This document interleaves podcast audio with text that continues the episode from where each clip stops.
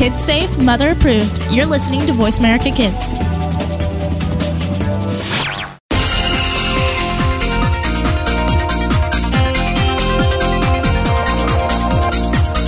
Welcome to Kids First Coming Attractions. Before you go out and spend money on that new movie, make sure to listen to the entire show right here on the Voice America Kids channel. We'll take you behind the scenes and preview new movies and DVD releases. Now, here are your hosts for Kids First Coming Attractions. Hello and welcome to the program, Kids First Coming Attractions. I'm your host, Kiefer Blakeslee, and boy, do we have a show for you today.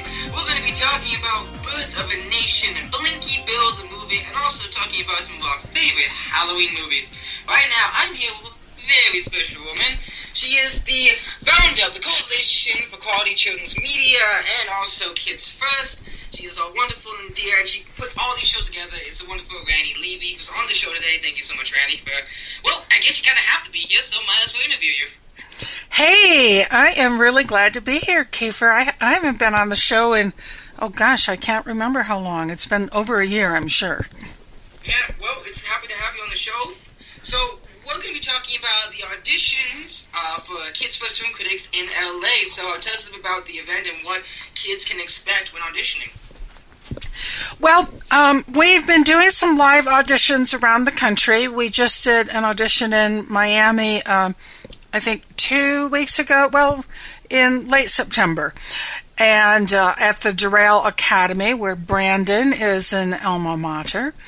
Um, and uh, we brought in eight new Kids First reporters from Doral let's have a little heads up on that. So they will be joining us in the next couple of weeks. And we haven't done a live, live audition in Los Angeles in some time, and we haven't done a boot camp there for several years either. So we thought that this was the perfect opportunity to do that. And fortunately, DreamWorks has given us space on their lot for the audition. So November 4th, put that on your calendar. We will be looking for kids from the greater LA area between the ages of 8 and 17 to come to DreamWorks and uh, possibly become a member of the Kids First team. Now, uh, when I first auditioned for this, for being Kids First, I sent a uh, 200 written, uh, 200 word review on ET and also sent a video review uh, long ago and yet I am here today. So, what can um, what do kids, what should kids expect and prepare when they go to the live audition? That's a good question. Uh, they do need to register for the audition. So they need to go to our website. We will have a banner up on the homepage tomorrow.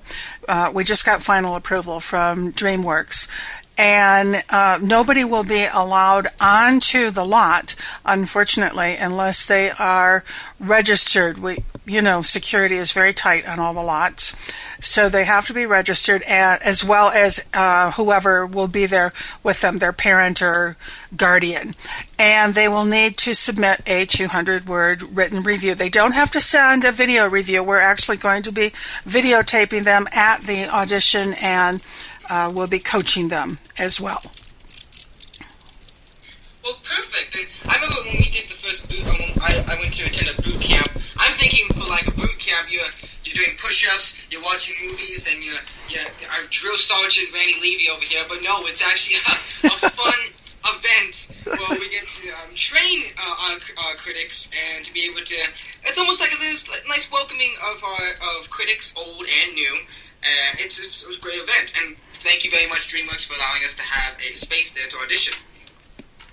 Yeah, it's very kind of them to give us the space. Um, I talked to a couple of the other studios, and it's been very. I mean, all the rules have changed so much since we have done this in the past, and it's so complicated for anybody to allow us onto their lot anymore. And fortunately, DreamWorks doesn't have as many restrictions as the other studios do. Well, certainly. Now, um, talking about preparation for the kids, what about the parents? Like, for if if your kid gets in, what would you say your advice for the parents to support their children in this in this program? You know what? That's a very good question, Kiefer, because uh, as you know, the, the the parents are really your everything when you're a kid's first reporter. They're your chauffeur, they're your customer, they're your um, camera person, your support staff. Um, of course, more so for younger kids than for older kids. When once kids have a driver's license and can get themselves to events on their own, the parents aren't quite as intricately involved. But um, for any child who is not driving, that means that the parent is going to really have to be responsible for taking care of all of those things. Definitely. You're listening to Kids First Coming Attractions. I'm your host, Kiefer Blakeslee, and today we're going to be talking about the films Birth of a Nation and Blinky Bill, the movie, also talking about our favorite Halloween films. We're going to continue our conversation with Brandy Levy about the audition, live audition, in LA for being a Kids First film critic. And we were just talking about how the parents are involved, and pretty much for the younger kids, they're mm. your camera person, they're your driver to events. And for the longest time, I, I, I applaud my mother very much for helping me out because she was my biggest support during this. And uh, you, parents really need to be supportive during this and guide their children, but also let them, in, in my opinion, let them figure stuff out on their own. Create, let them create their questions and uh, guide them, but don't do everything for them because this is a great learning experience for them. That's absolutely true. We do teach the kids in their online training how to use their voice recognition software on their smartphones or their tablets, which makes it so much easier for the younger kids. I'm thinking like our eight, nine year olds who, uh, you know, they're not accustomed to writing 400 word reviews like we do. So uh, we show them how to use their voice recognition software to make that easier for them. And uh, not only are they relieved, but I think their parents have a huge sigh of relief because until that point, the parent thinks, I'm going to have to be writing this for my kid. you know? Definitely. Yeah. And uh, now, when I first got in here, uh, I almost didn't because it was January. Uh, no, it was it was like December thirty first, like oh, New Year's Eve, and my mother and I are like scrambling to like send in the video review like hours before it's due, and because we, were, I was unsure if I wanted to even be in it, and so it took like it's this process. We were just scrambling, scrambling it just to send this out, and I'm, ho- I'm glad I did. So, for the kids out there, and even the parents who are maybe skeptical about joining Kids First because they're unsure if they want to make the commitment, what would what advice would you give to them for the people who are unsure of joining? Well, I should really kind of toss that back to you and Brandon, I suppose, uh, since both of you have been with us for some time. But I, I think that the kids who are most satisfied with being a Kids First reporter are those who truly are filmophiles in their own right and probably, I don't know, maybe 80 to 90% of them see themselves working in the entertainment business in some way, shape, or form uh, as an adult. And so they find the experience of uh, working as a Kids First film critic incredible training uh, in terms of um, really evaluating and assessing films, um, meeting talent on the red carpet, connecting people. Let, let, me throw it back to you. What have you learned in the? How many years have you been a Kids First Film Critic? Th- three, four? Going on four now. That's what I thought. I, it's been what really got me to Kids First is that again I am a movie I'm a movie geek and my mother and I always go to the movies all the time and for me to be able to have almost a career to just go out and see movies and just talk about them was great. But but in the beginning of it of all and taught me a lot. I've always thought being a film critic was just you go see the film and then you complain about it because that's what it seems like. That's how it is being a critic. Is you complain about movies, but that's just not the case. We it's I've learned to fully analyze film and see films for more than just it's good. It's just a, it's a good film. It's good acting. It's more the why of like why is it a good film? Why do you enjoy this film? And as you mentioned before, we all are like film geeks in some respect. Jerry Orris, who's been doing this for as long as I have, is very much on the sci-fi. I'm very much on the comedy. At least I, I love the comedy movies. Um, Ra- Raven, who's a veteran on this, um, Raven Devani, she was the horror movie girl, gal. She loved horror movies, and she was the kind of person to go see horror movies. So in a way, we, as a community, we all found what we, our niche was as film critics and talking about films and talking on radio shows and writing them and being doing video. So yeah, it's taught me a lot, and it's definitely been the best experience of my life joining Kids First. So, uh, yeah. Anything else you want to talk about the audition process that for anybody who wants to go to it? I should say that uh, we're limited to 50 kids at the audition because we can't have any more people on the lot than that. Um, and we're looking to add uh, between around 10 kids uh, at this time, but we're going to give anybody a chance who's very really serious about joining our national team. We definitely have a need for some bi- more bilingual kids, which we're emphasizing in our call for um, reporters in LA because we're working on a uh, television show that is bilingual, featuring our reviews in both Spanish and English. So that's going to be something that. Um, uh, I mean, you don't have to be bilingual in order to join the team, but we're going to definitely give extra consideration to anybody that is bilingual. Definitely. We, we need more people, uh, bilingual film critics. Well, thank you so much, Ranny, for talking with us. It's always great talking to you.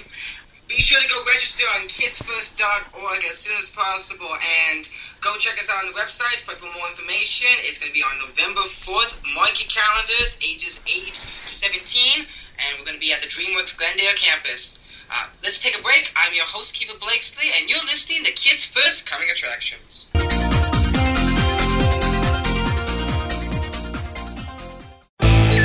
The future of online TV is here. View exclusive content from your favorite talk radio hosts and new programs that you can't see anywhere else. Visit VoiceAmerica.tv today. Now you can take your favorite Voice America radio program with you anywhere. Sign up for our mobile app if you have an iPhone, Android, or Blackberry. The Voice America Interactive Radio Player, powered by Aircast, gives you the freedom to listen to any of our programs anywhere, live and on demand. No registration is required. Listen to your favorite Voice America hosts and discover new ones. Download the Voice America mobile app for iPhone, Android, or Blackberry, powered by Aircast. Visit the Apple iTunes App Store, Blackberry App World, or Android Market. Follow us on Twitter at VoiceAmericaTRN. Get the lowdown on guests, new shows, and your favorites. That's Voice America TRN.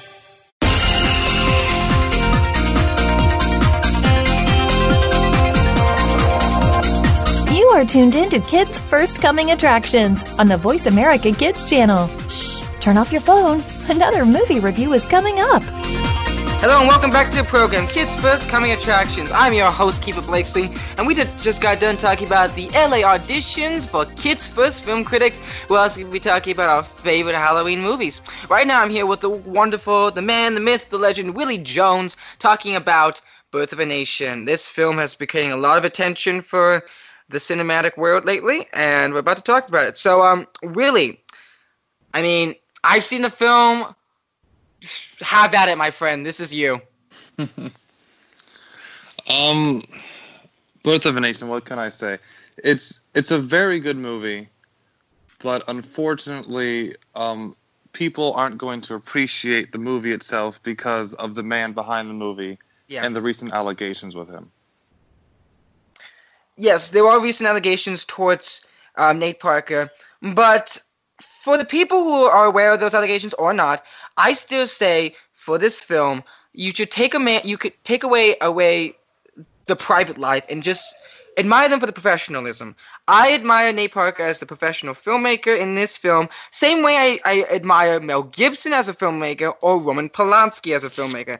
All three of those have some allegations towards them in their private life, but again, I feel like you should just, it's hard to, I can totally understand it's hard to, but you need, I think, as a moviegoer and as a lover of cinema, as you and I are, we want to just take our mind away from the private life and just enjoy the film for its for its quality, and rather than the things leading up to it. So, um, with that said, Willie, uh, this is a very, I would say, a very tough film to watch.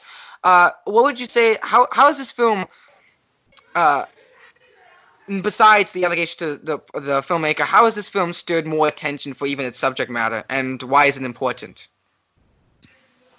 Well, it is it's a difficult task when you take um, a movie dealing with slavery, just like it's a difficult task dealing with movie, you know, making a movie that deals with World War II or or the Holocaust. You know, these these are reoccurring um, reoccurring settings for films we've seen so many times throughout history, and when you're making a film like that, you really just want to implement your voice. And I think that's the biggest success with this movie is that Nate Parker implements his voice. He doesn't try to imitate Tarantino or, or Steve McQueen or anyone like that. He he sticks to his passions and his guns, and that and that movie is a representative of his identity, especially considering it's his directorial debut. Definitely, and actually, just recently I saw Nate Parker in The Great Debaters, uh, which a Denzel Washington film, which was a, another showing of his performance. But also, this film he directed, he wrote, he performed all this, and yet he, I think it was Nate Parker's direction and performance that really fueled this film. So let's talk about this. Since this was originally an independent film that took a long time for Nate uh, Nate Parker to create, and now it's been bought by a big studio. Uh, what does this say for the for the independent cinema universe? Well, independent cinema of, as of late has been the, the the kind of cinema that people are actually wanting to go see, which is wonderful considering where indie films were in the 90s when Tarantino started the whole trend and everything, seeing where it is now, I think it's wonderful. But I think it also more or less speaks to the fact that subject matter is very important. And the mm-hmm. ability mm-hmm. to sell your movie not only to viewers, but to award circuits as well. Um, if this movie weren't as awards friendly, if you will, as it is, I'm not so sure it'd be picked up for the price it would be, or it'd be as as as hot of a film for the studios. Well, definitely, but I feel like what really uh, what I, am glad independent films are getting more attention, uh, especially the subject matter that's being brought here. And as you mentioned, it has been shown in cinema cinema before. But what made this film different, I think, is because it was independent. It had more freedom in a sense because you, they were able to a studio didn't, was not writing on their back saying like I don't feel like we can show this. They they show they didn't refrain from showing things. They showed a lot of the horrific imagery and graphic uh, events that happened during this time period. So how does this speak to what we show in films nowadays? Um, I I think this. I don't. How do I put this? The thing is, I actually feel that this movie is more cinematic than it than it says it's not. Um, I don't think it's it's as necessarily edgy or or violent as a lot of people are making it out to be. Now it is graphic, but you know, and I don't mean to do this, but comparing it to something like Twelve Years a Slave, yeah. which was raw, which was com- completely and utterly ethereal, it had to me no cinematic traces at all. There was nothing pretty, there was nothing rhythmic about 12 Years a Slave. Whereas with Nate Parker's Birth of a Nation, I could see some of the um, effects of wanting to sell and wanting to make money in it. I would disagree that, uh, respectively, that 12 Years a Slave is cinematic because there are as much as I empathize with Nate Parker, I have, and again we're comparing it to 12 Years a Slave, which I feel like is unfair during with the circumstances, but I felt so much more for Solomon, um, who is the main character, 12 Years a Slave, when he looks into the camera and he just stares. Solomon stare. That to, to me was cinematic.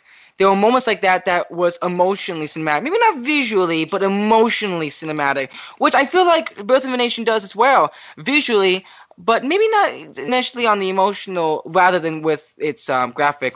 Uh, rather than its graphic um, imagery that sparks some of the emotion. Uh, you're listening to Kids First Coming Attractions. I'm your host, Kiefer Blakesley, and today's show is sponsored by Finding Dory DVD and Blu ray release. We are also going to be talking about our favorite Halloween films.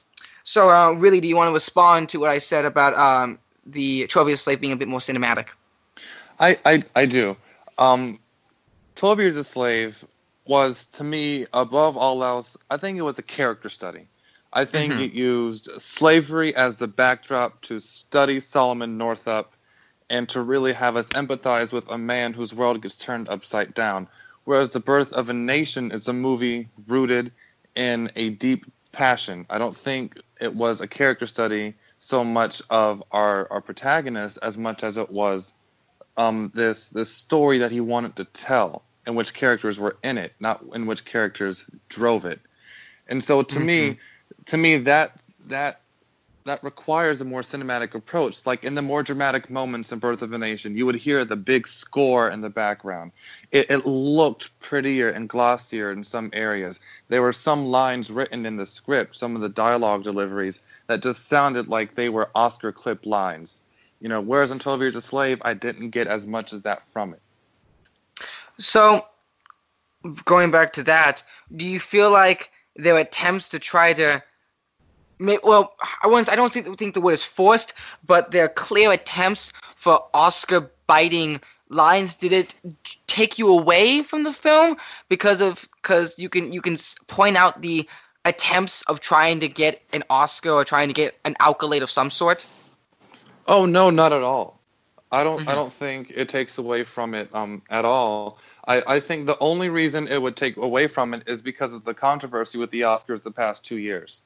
Certainly. If it weren't for that controversy the past two years, I don't think that this movie would be nearly as condemned for its Oscar baiting, quote unquote. Because let's face it, most most movies released today that are done by the big studios are for Oscar bait. It's a part of the mm-hmm. campaign season. The campaign season is starting, but the artist behind it, Nate Parker and his cast and his crew, I assure you, didn't make this movie for an Oscar because you know you, you, just can't. It's, it's too much of a risk to try to do that. Well, definitely. I, I don't believe that. I don't believe that Nate Park. I, I'm sorry. I'm I'm agreeing with you, but I don't believe that Nate Parker made this for that. Uh, he, he did say in an interview once that he it was in a response to the Oscars So White, but I still don't believe that's what fueled him to make this movie. It was it, what fueled him to make this movie was to tell the story and to show a piece of history. Uh, this dark part of history. So I do I do agree. Uh, I feel like that this film does deserve a lot more a lot of attention. I feel like people should still go see it. What would you say about since it is it is early in the awards season? Uh, if there was to get like nominated, what what would you want to be like nominated for? Um, gosh, if you even wanted to be nominated, it's a very well made movie. It's a really good directorial debut, but aside from costumes, I don't really I don't really see it being nominated for anything. Perhaps cinematography, um, maybe score, but as far as the big eight, as far as screenplay, no, because I feel the screenplay is actually its weakest component. Agreed. Um, actor, perhaps actor Nate Parker does a wonderful job, um, but as far as director, no, because there were still some directorial uh, uh, mistakes that I saw in there. Just little nitpicky things, yes, but when you're talking about being nominated for something as prestigious as that, with other veterans coming out this year at top notch, I don't think you can have leeway.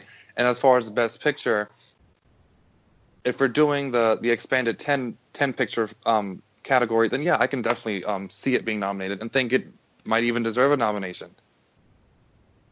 I would agree that even that even the screenplay, is, which was done by Nate Parker as well, was a little bit lacking at sometimes. But I would agree with those with those categories definitely. And again, it's early in the season. There's still so many films coming out, and you never know. Time will tell. Well, thank you so much, Willie, for talking about Birth of a Nation. It's always a pleasure. Thank you for having me. I had a great time. Certainly. Uh, go check out Birth of a Nation. deserves some more attention.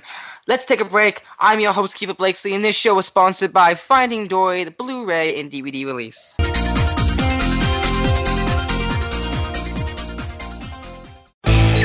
The future of online TV is here. View exclusive content from your favorite talk radio hosts and new programs that you can't see anywhere else. Visit VoiceAmerica.tv today.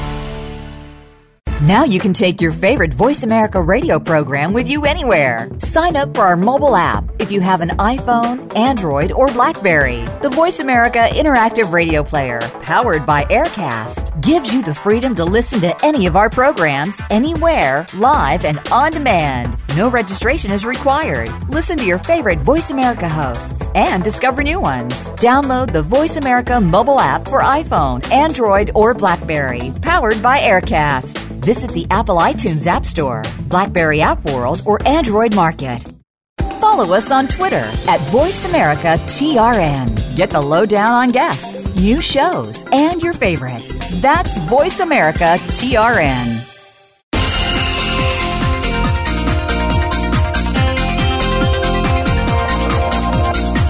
Are tuned in to Kids First Coming Attractions on the Voice America Kids channel. Shh, turn off your phone. Another movie review is coming up. Hey, welcome back. I'm Brian Silla, and you are listening to Kids First Coming Attractions. We've been talking about the uh, new Kids First members and the auditions. We've also talked about Birth of a Nation. Right now, we're going to do a different segment. We're going to be talking about Halloween movies since Halloween is coming up in a, you know in a week or so. Uh, we have Kiefer and Willie joining us for the discussion. How are you guys doing? I'm very, I'm very happy to be here. I'm great. How are you? All right, awesome. So just you know, let's just get into it. So, um, guys, what are your what are your some of your or you know one in particular favorite uh, horror movies or Halloween movies, uh, for instance, uh, that are kids first friendly, by the way? Uh, Willie, would you like to take this one? oh, please, after you. All right. Well, um, I I love Halloween films. It's that's the best thing I love about holidays coming up. Is just there's just so many films to check out. Some of my personal favorites are like Addams Family. I grew up with this film. It's a 1991 film, um, Barry Sonnenfeld, and starring Raul Julia, the late Raul Julia, and it's just it's a great adaptation. It's got very hilarious. It's got hilarious comedy. It's got all the quirks. It's everything ooky and spooky about the Halloween season. And another one that I just want to quickly mention that I loved watching that's I feel like is an underrated film is Monster House. It's this animated film that's now we would kind of say is like the before Stranger Things. It's uh, about these group of kids who are this the group of kids uh, who are in the neighborhood and this house that comes alive and there's this dark secret behind it. It's a very intelligent film for a, a for what we consider a kids film or preteens. It's PG, and it's got a lot of uh, great comedy, beautiful animation, even some film noir kind of ho- homage, uh, homage or homage to it. So those are the like two films that come to mind when I go see Halloween.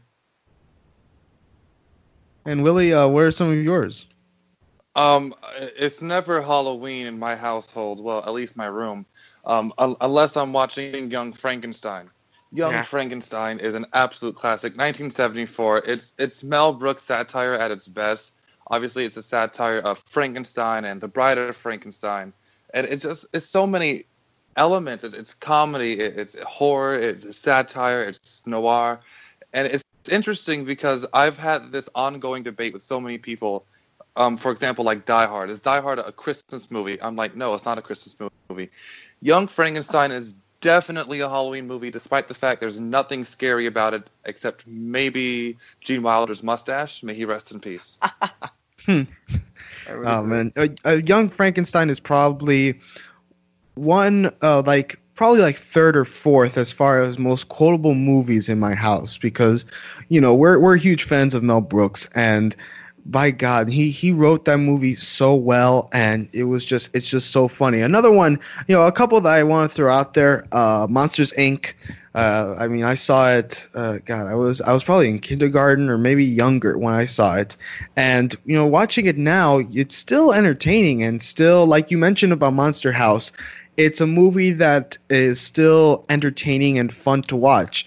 And uh, a horror movie I want to throw out there. I'm not no. I don't know if this is necessarily uh, Halloween based, but it's certainly a horror movie. Jaws. It's um it's an absolute classic and another another like undeniably quoted movie in my house and just from the way that it was made and from the, the way that was directed with uh, Steven Spielberg and it's it's just a it's one of those movies that will always stand out as far as great movies that you think of. So, you know, that that's for me, guys.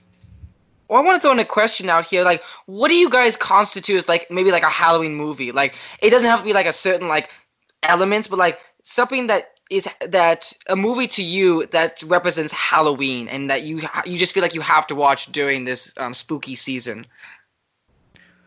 Well, I guess as far as Halloween, um, it would, it would, I guess it would constitute a movie that you would watch around Halloween, whether it's a horror movie or a movie about Halloween. Um, you know, going back to Jaws, uh, you know, I'll try not, I'll try not to so much, but um, around July Fourth time, we make it a habit of watching Jaws uh, in my house because it's around the time of July. Uh, it's around time of July Fourth. It's July Fourth weekend. So I guess uh, movies and, and then the typical horror movies as well, I guess would make for a Halloween movie. The slasher films, uh, ghost uh, movie movies about ghosts and stuff like that, I guess would constitute that. Yeah, really? uh, piggybacking off of that, I, I just think any movie that epitomizes what Halloween is, uh, and, and to me, Halloween of horror, you know, and, and all of that gory stuff, and and and more so just light-hearted scares, you know, ghosts and ghouls and the ridiculousness of uh, you know, you know of the fantasies, which is why things like Young Frankenstein and and Beetlejuice and Monster and Monster House work because they're not they're not trying to scare you. You know what I mean? They're they're just light-hearted horror. They're, it's good fun, and I think that's the spirit of Halloween, and I think that's what makes a Halloween movie. Definitely, I would definitely agree with you, Willie. Uh, you're listening to Kids First Coming Attractions on the Voice America Kids Network. Today, we're talking about the Kids First auditions. We're also talking about Birth of a Nation, and right now, we're talking about Halloween movies just in general. So, guys, I want to throw this one out there. Favorite quote from a Halloween movie, or I guess horror movie, but more like a Halloween movie. Ooh, that's tough. Uh, favorite quote? Oh my gosh. Put on the Ritz. I mean, if, uh, that's that's always quotable. Uh, I mean, I mean, I'll, I'll just walk around school randomly and just say, "My name is Frankenstein." uh, I, I, I don't know. I mean, Monsters Inc. is eminently quotable from from you know the moment the film opens until it closes. Um, man, this is this is difficult. Really? Um, I think you're gonna need a bigger boat. Going back to Jaws. Yeah. Addams Family. I have a friend of mine who love like Addams Family. We we love the Broadway production and also the films. And every time we see each other in the hallway, we're like Calamia, Moshelly, and it's that. we, just, we adore Addams Family so much, and there's just so many like really weird quotable lines like, "Do you have little? Do you have the little girls' room? Yes, but we let them all out." I'm like. I, I think that's part of it.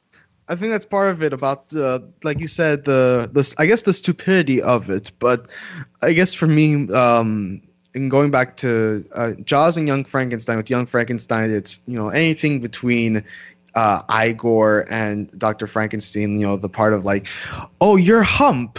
What do you? What are you talking about? Your hump. It's in a different place. What hump? Uh, and he just goes, all right, never mind. You know, stuff like that. Um, with Jaws, you go in the cage, cage goes in the water, sharks in the water. Our shark. Farewell and adieu. That's one, that's just a quote that always sticks out to me, man. And another one, another iconic one, uh, Six, Sixth Sense, I see dead people. You know, oh, yeah. That one. Good call. Mm-hmm. Yeah you know and i think it i think that's part of it uh, i think that's just what makes uh, these movies so great and going off from that what do you think makes halloween movies so good i think it's asking oh, like what I, makes um i'm sorry willie you continue Oh no, you go ahead. Go ahead. I had nothing to say. I was just trying to spitball. Uh, I think it's like asking what what makes Christmas movies so good. It's almost like in like Christmas season, it's like it gets you in the mood for the the season. Like whenever I watch, whenever I get in the mood for Christmas, I want to watch uh, It's a Wonderful Life and like the, the the humanity and the goodness towards men and women. It's just like it gets you in that warm-hearted feeling. For Halloween, on the other hand, it gets me in that kind of like I love Halloween's my favorite holiday of all time because it makes you it shows out your weirdness. And like directors like Tim Burton or like productions like Laika Studios who create the stop motion films like Coraline and Boxtrolls and Paranorman, who are very who always produce some very creepy stuff as well. They just get you in the mood and they show your weirdness, like your strange side. You're able to dress up as somebody you're not and that's what's great about Halloween. It's just like you you show your dark and creepy side, and these movies kind of bring it out of us. Like in Beetlejuice, you laugh at some of these like very gory, like in when they're molding their faces in the in Beetlejuice. You laugh at that, but you, you didn't did you laugh at that because it's like it's oh it's it's the ghost, it's horror, but it's not. It's that's what I feel like makes a good horror. Uh, that's why we love Halloween movies because it gets you in the mood for this spooky time. I mean, yeah, I suppose that's a part of it, but I, I think that I don't consider Halloween necessarily a major holiday like Christmas. So to me, there's no mood that needs to be invoked because Christmas is like an entire season. You know, uh, it, an entire month is wrapped around it, whereas an entire week or so is more wrapped around Halloween. I think the epitome of a Halloween movie, or what a Halloween movie is supposed to do, is to really just have a good time. I, I think that's really all it is. Not necessarily in the sense of, of you know a fun like Adam Sandler good time, like you said, it'd be like a Tim Burton good time. But even someone like Roger Corman, or you know you yeah, or you watch a move uh, one of the '30s Universal horror movies. I you know I think you have a good point though, Kiefer, that it is supposed to emphasize or help you bring out your weirdness or your strange qualities. Mm-hmm. Um, I think that's a wonderful way of putting it because when I think of Halloween, I think of weird. That's the word that comes to mind. Man, Willie, you just dissed uh, Kiefer's favorite holiday. You guys are about to fight. Not yet. We don't have enough time for that. oh, later, later. oh man. Um. So yeah, I mean, um, I think yeah, that that that just what makes um it so great as far as making films that are just weird and odd and different. I think that's what encapsulates Halloween films. I think that's what encapsulates Halloween. So, you know, thank you guys for for joining me. Thank you for uh, being here for this good segment. Of course. Thanks for having me. It was a great time. All right, uh, let's take a break. I'm Brandon Sulla, and you are listening to Kids First Coming Attractions.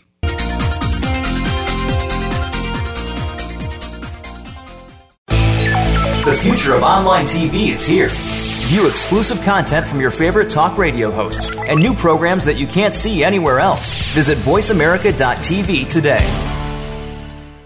Now you can take your favorite Voice America radio program with you anywhere. Sign up for our mobile app if you have an iPhone, Android, or Blackberry. The Voice America Interactive Radio Player, powered by AirKast, gives you the freedom to listen to any of our programs anywhere, live and on demand. No registration is required. Listen to your favorite Voice America hosts and discover new ones. Download the Voice America mobile app for iPhone, Android, or Blackberry, powered by AirKast. Visit the Apple iTunes App Store, Blackberry App World, or Android Market.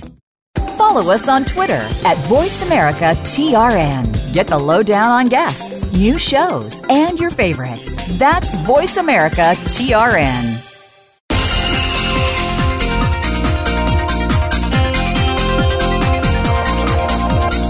You are tuned in to Kids First Coming Attractions on the Voice America Kids channel. Shh, turn off your phone. Another movie review is coming up. Hey, welcome back, everyone. I'm Brian Sulla, and you are listening to Kids First Coming Attractions.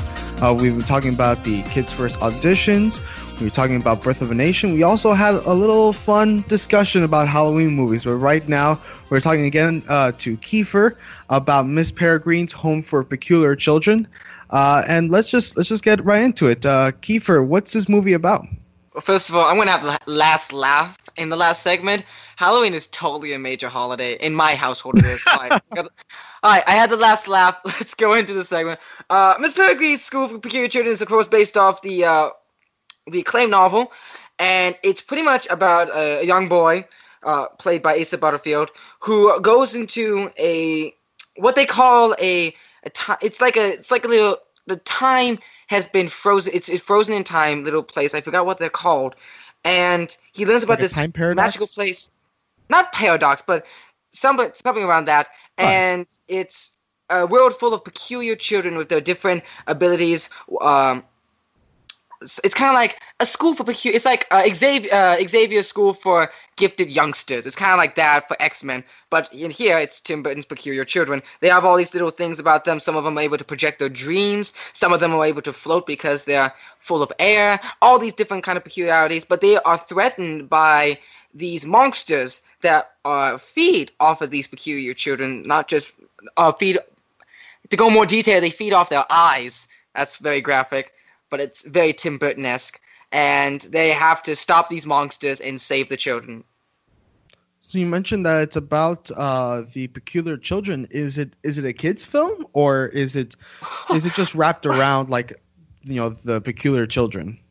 Asking like if a Tim Burton film is a kids film is hard because it depends on your parents. Because Tim Burton always pushes the envelope. I think of like Nightmare Before Kids, uh, Nightmare Before Christmas as a kids film, but even some of like the stuff in there can be like some some kids get scared with like the Halloween scenes. Beetlejuice I think is a kids film, but even that has some crude humor.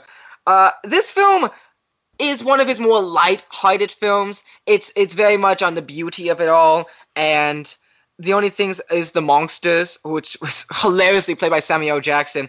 The monsters can get like are, are pretty freaky, and when I went to go see it, I got some young kids who were crying in the theater, and some kids can't handle it. So, is it a kids film?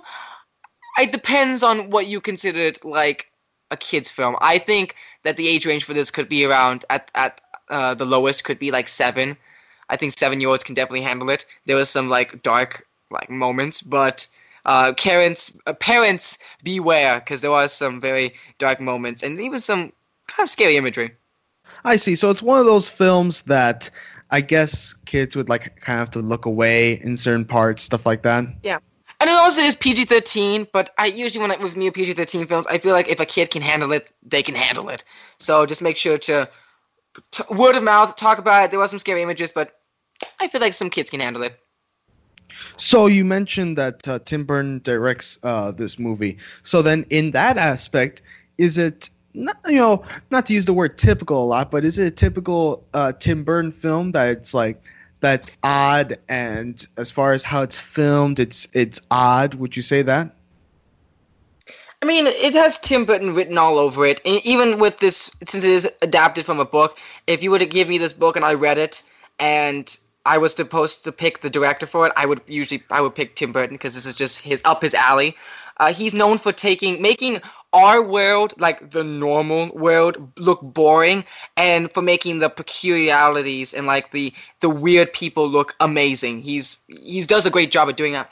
But what I say is his most like his best directed film, not really. I would even dare say it's one of his weakest films. Uh, disregarding Planet of the Apes and even his Charlie and the Chocolate Factory. But I, I would say it's not a terrible film. I think it's a fairly it's an it's an okay film by Tim Burton. And I feel like it's not necessarily all his fault. I feel like even the writing was lacking and even some of the acting was lacking at some points. But overall it's just a it's a fun film. Kiefer, we don't speak about Charlie and the Chocolate Factory. Remember? I know. Oh, I'm sorry. Especially since of Gene Wilder, especially Gene Wilder's passing. I'm sorry. That's blasphemy. Uh, so, um, who do you identify with? Because I look at the cast and I say, wow, there's a lot of names in there. You said Samuel Jackson, uh, Eva Green, Judi Dench. So, as far as characters go, who do you identify with? I think a lot of us can identify with like Asa Butterfield's character because he feels like he's he doesn't he's not connected with the world he lives in. Um, because everyone just treats weird people differently. And then when he goes to, to Miss Pettigrew's home, it, she feels like he's right at home because it's full of people who are peculiar. If I wanted to like actually like identify with an actual peculiar person, uh, there's this one character who's able to project his dreams through his eye, which is really cool. But he's got a great fashion sense, by the way, and he's kind of like this very um, he's he's a very polite young man and everything, and I kind of identify with him because he's just that kind of person. If I would have a peculiarity, I would love to project my dreams. I mean, I would be like a built-in movie projector. That would be amazing. Built-in movie projector. All right, cool. uh, you're listening to Kids First Coming Attractions on the Voice America Kids Network. Today we're talking about the Kids First auditions, uh, Birth of a Nation. We had a little Halloween discussion, and right now we're talking about Miss Peregrine's Home for Peculiar Children. So you mentioned the the other character um, about projecting the dream. So as far as any side characters go, are there any ones that stood out as far performance wise? I loved Eva Green, Green's character. I when you look at the silhouette of her with the pipe and her hair, I mean, she is Miss Peregrine. She has this posh, very. She's uh, she could she's has this like she's on a timely basis. She's has a, she has a schedule to run, and she's she's always on the run. You never see her like I don't feel like you ever see her like sitting down. She just she's going. She's always on the move, and she, I love characters like that. She's she's a fun character to work with, and uh, she she was one who really stood out to me, and uh, in this film. She her performance was just great. Going away from characters for a bit, so you mentioned that this is not uh, Tim Burton's best film. So would you say that this is an average film? Would you say that it's just making par? What would you say about this film? Well, to say this is not Tim Burton's best, it's not supposed to be insult, insult at all because Tim Burton, look at his lineup. He has made some of them uh, uh amazing films, some films that have been made an indelible mark in the cinema history of Edward Scissorhands and of course Beetlejuice. So that's not supposed to be a put down anyway. Uh, I feel like at at best it's average for Tim Burton standards because I have a love hate relationship with Tim Burton now because he made such original content. And nowadays he's only doing based off books, based off true stories, based off of making remakes with Charlie Chocolate Factory. I know I'm mentioning it again. Planet of the Apes, um, Big Eyes, which I love Big Eyes. I love Big Eyes. I think Big Eyes is an amazing film. But again, it just goes to show you that he's just making adaptations. And I want to see him go back to his roots, making original content like Edward Scissorhands and Beetlejuice. I feel like he's just become a studio director. He's there to be he's just there to make the movies. He's not there to make these unique films anymore. And I and I I say that I know that sounds mean to say, but I say that because I I adore Tim Burton Lamar, and he is an immensely talented, visionary director. I just want to see him come back. Oh no, a studio director. Oh no.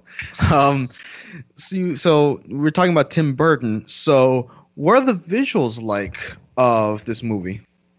a lot of them it's it's your your CGI, um, which are really good CGI by the way. When I, I, that's not meant to be a put down. A lot of the the monsters are very creative, and they kind of they they look kind of fake, but I think it's meant to be that way. It's meant to be this kid's kind of this um it's a kid's kind of a kids it's kind of a kids film so it's it's, it's not supposed to be entirely realistic but they they they look amazing they are truly intimidating and even some of the costumes are, in here are great.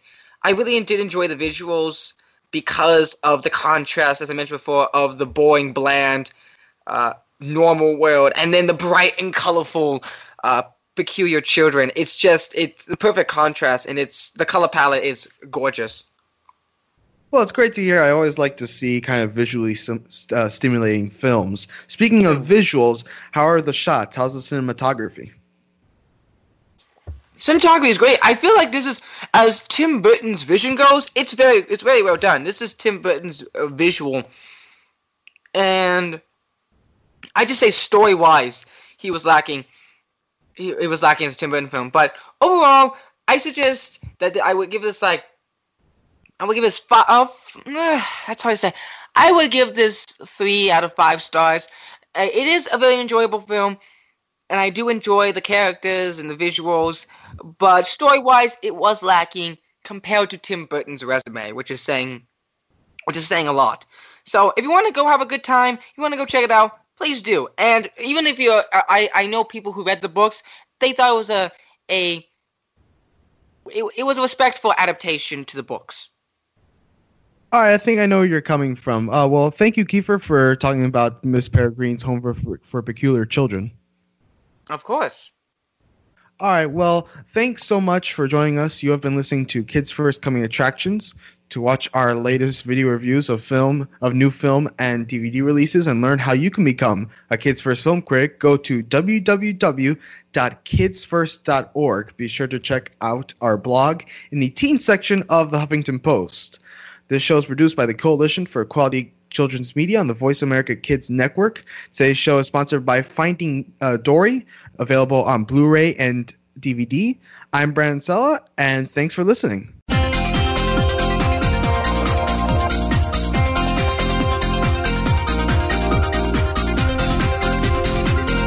You again for tuning in to Kids First Coming Attractions on the Voice America Kids channel. Now you know more about which movies are playing and can make an informed decision. Tune in again next week.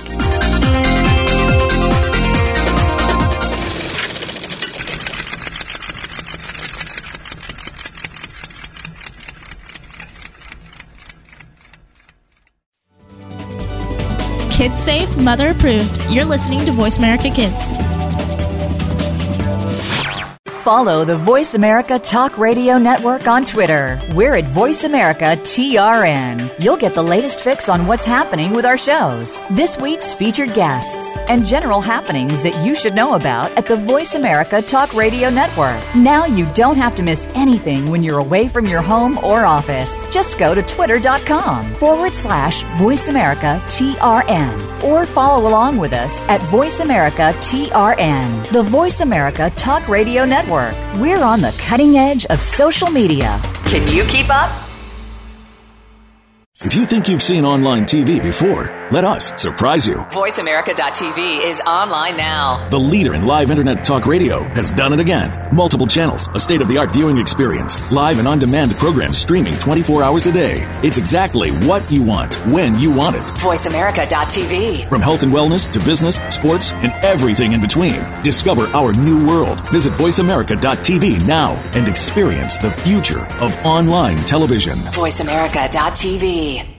Now you can take your favorite Voice America radio program with you anywhere. Sign up for our mobile app if you have an iPhone, Android, or Blackberry. The Voice America Interactive Radio Player, powered by AirKast, gives you the freedom to listen to any of our programs anywhere, live and on demand. No registration is required. Listen to your favorite Voice America hosts and discover new ones. Download the Voice America mobile app for iPhone, Android, or Blackberry, powered by AirKast. Visit the Apple iTunes App Store, Blackberry App World, or Android Market. Want to know what's going on behind the scenes with your favorite Voice America Talk Radio Network host? How about what's new with our network? Make sure you check out the iRadio blog, a look at what's hot at Voice America and beyond. Visit www.iradioblog.com today. Get the inside scoop on every channel on our network, including breaking news, featured guests, blog posts from our hosts, and much more. Make sure you sign up for our newsletter for even more inside action. Visit iradioblog.com today and stay connected. Have you friended us on Facebook yet? Why not? Just go to facebook.com forward slash voice America or search for the keywords voice America. Once you are part of our Facebook network, you'll receive daily messages about what's happening with our shows, this week's featured guests, and new happenings of the Voice America Talk Radio Network. And you can add your voice to the always active discussions on our wall. Just go to facebook.com forward slash voice America or search for voice America.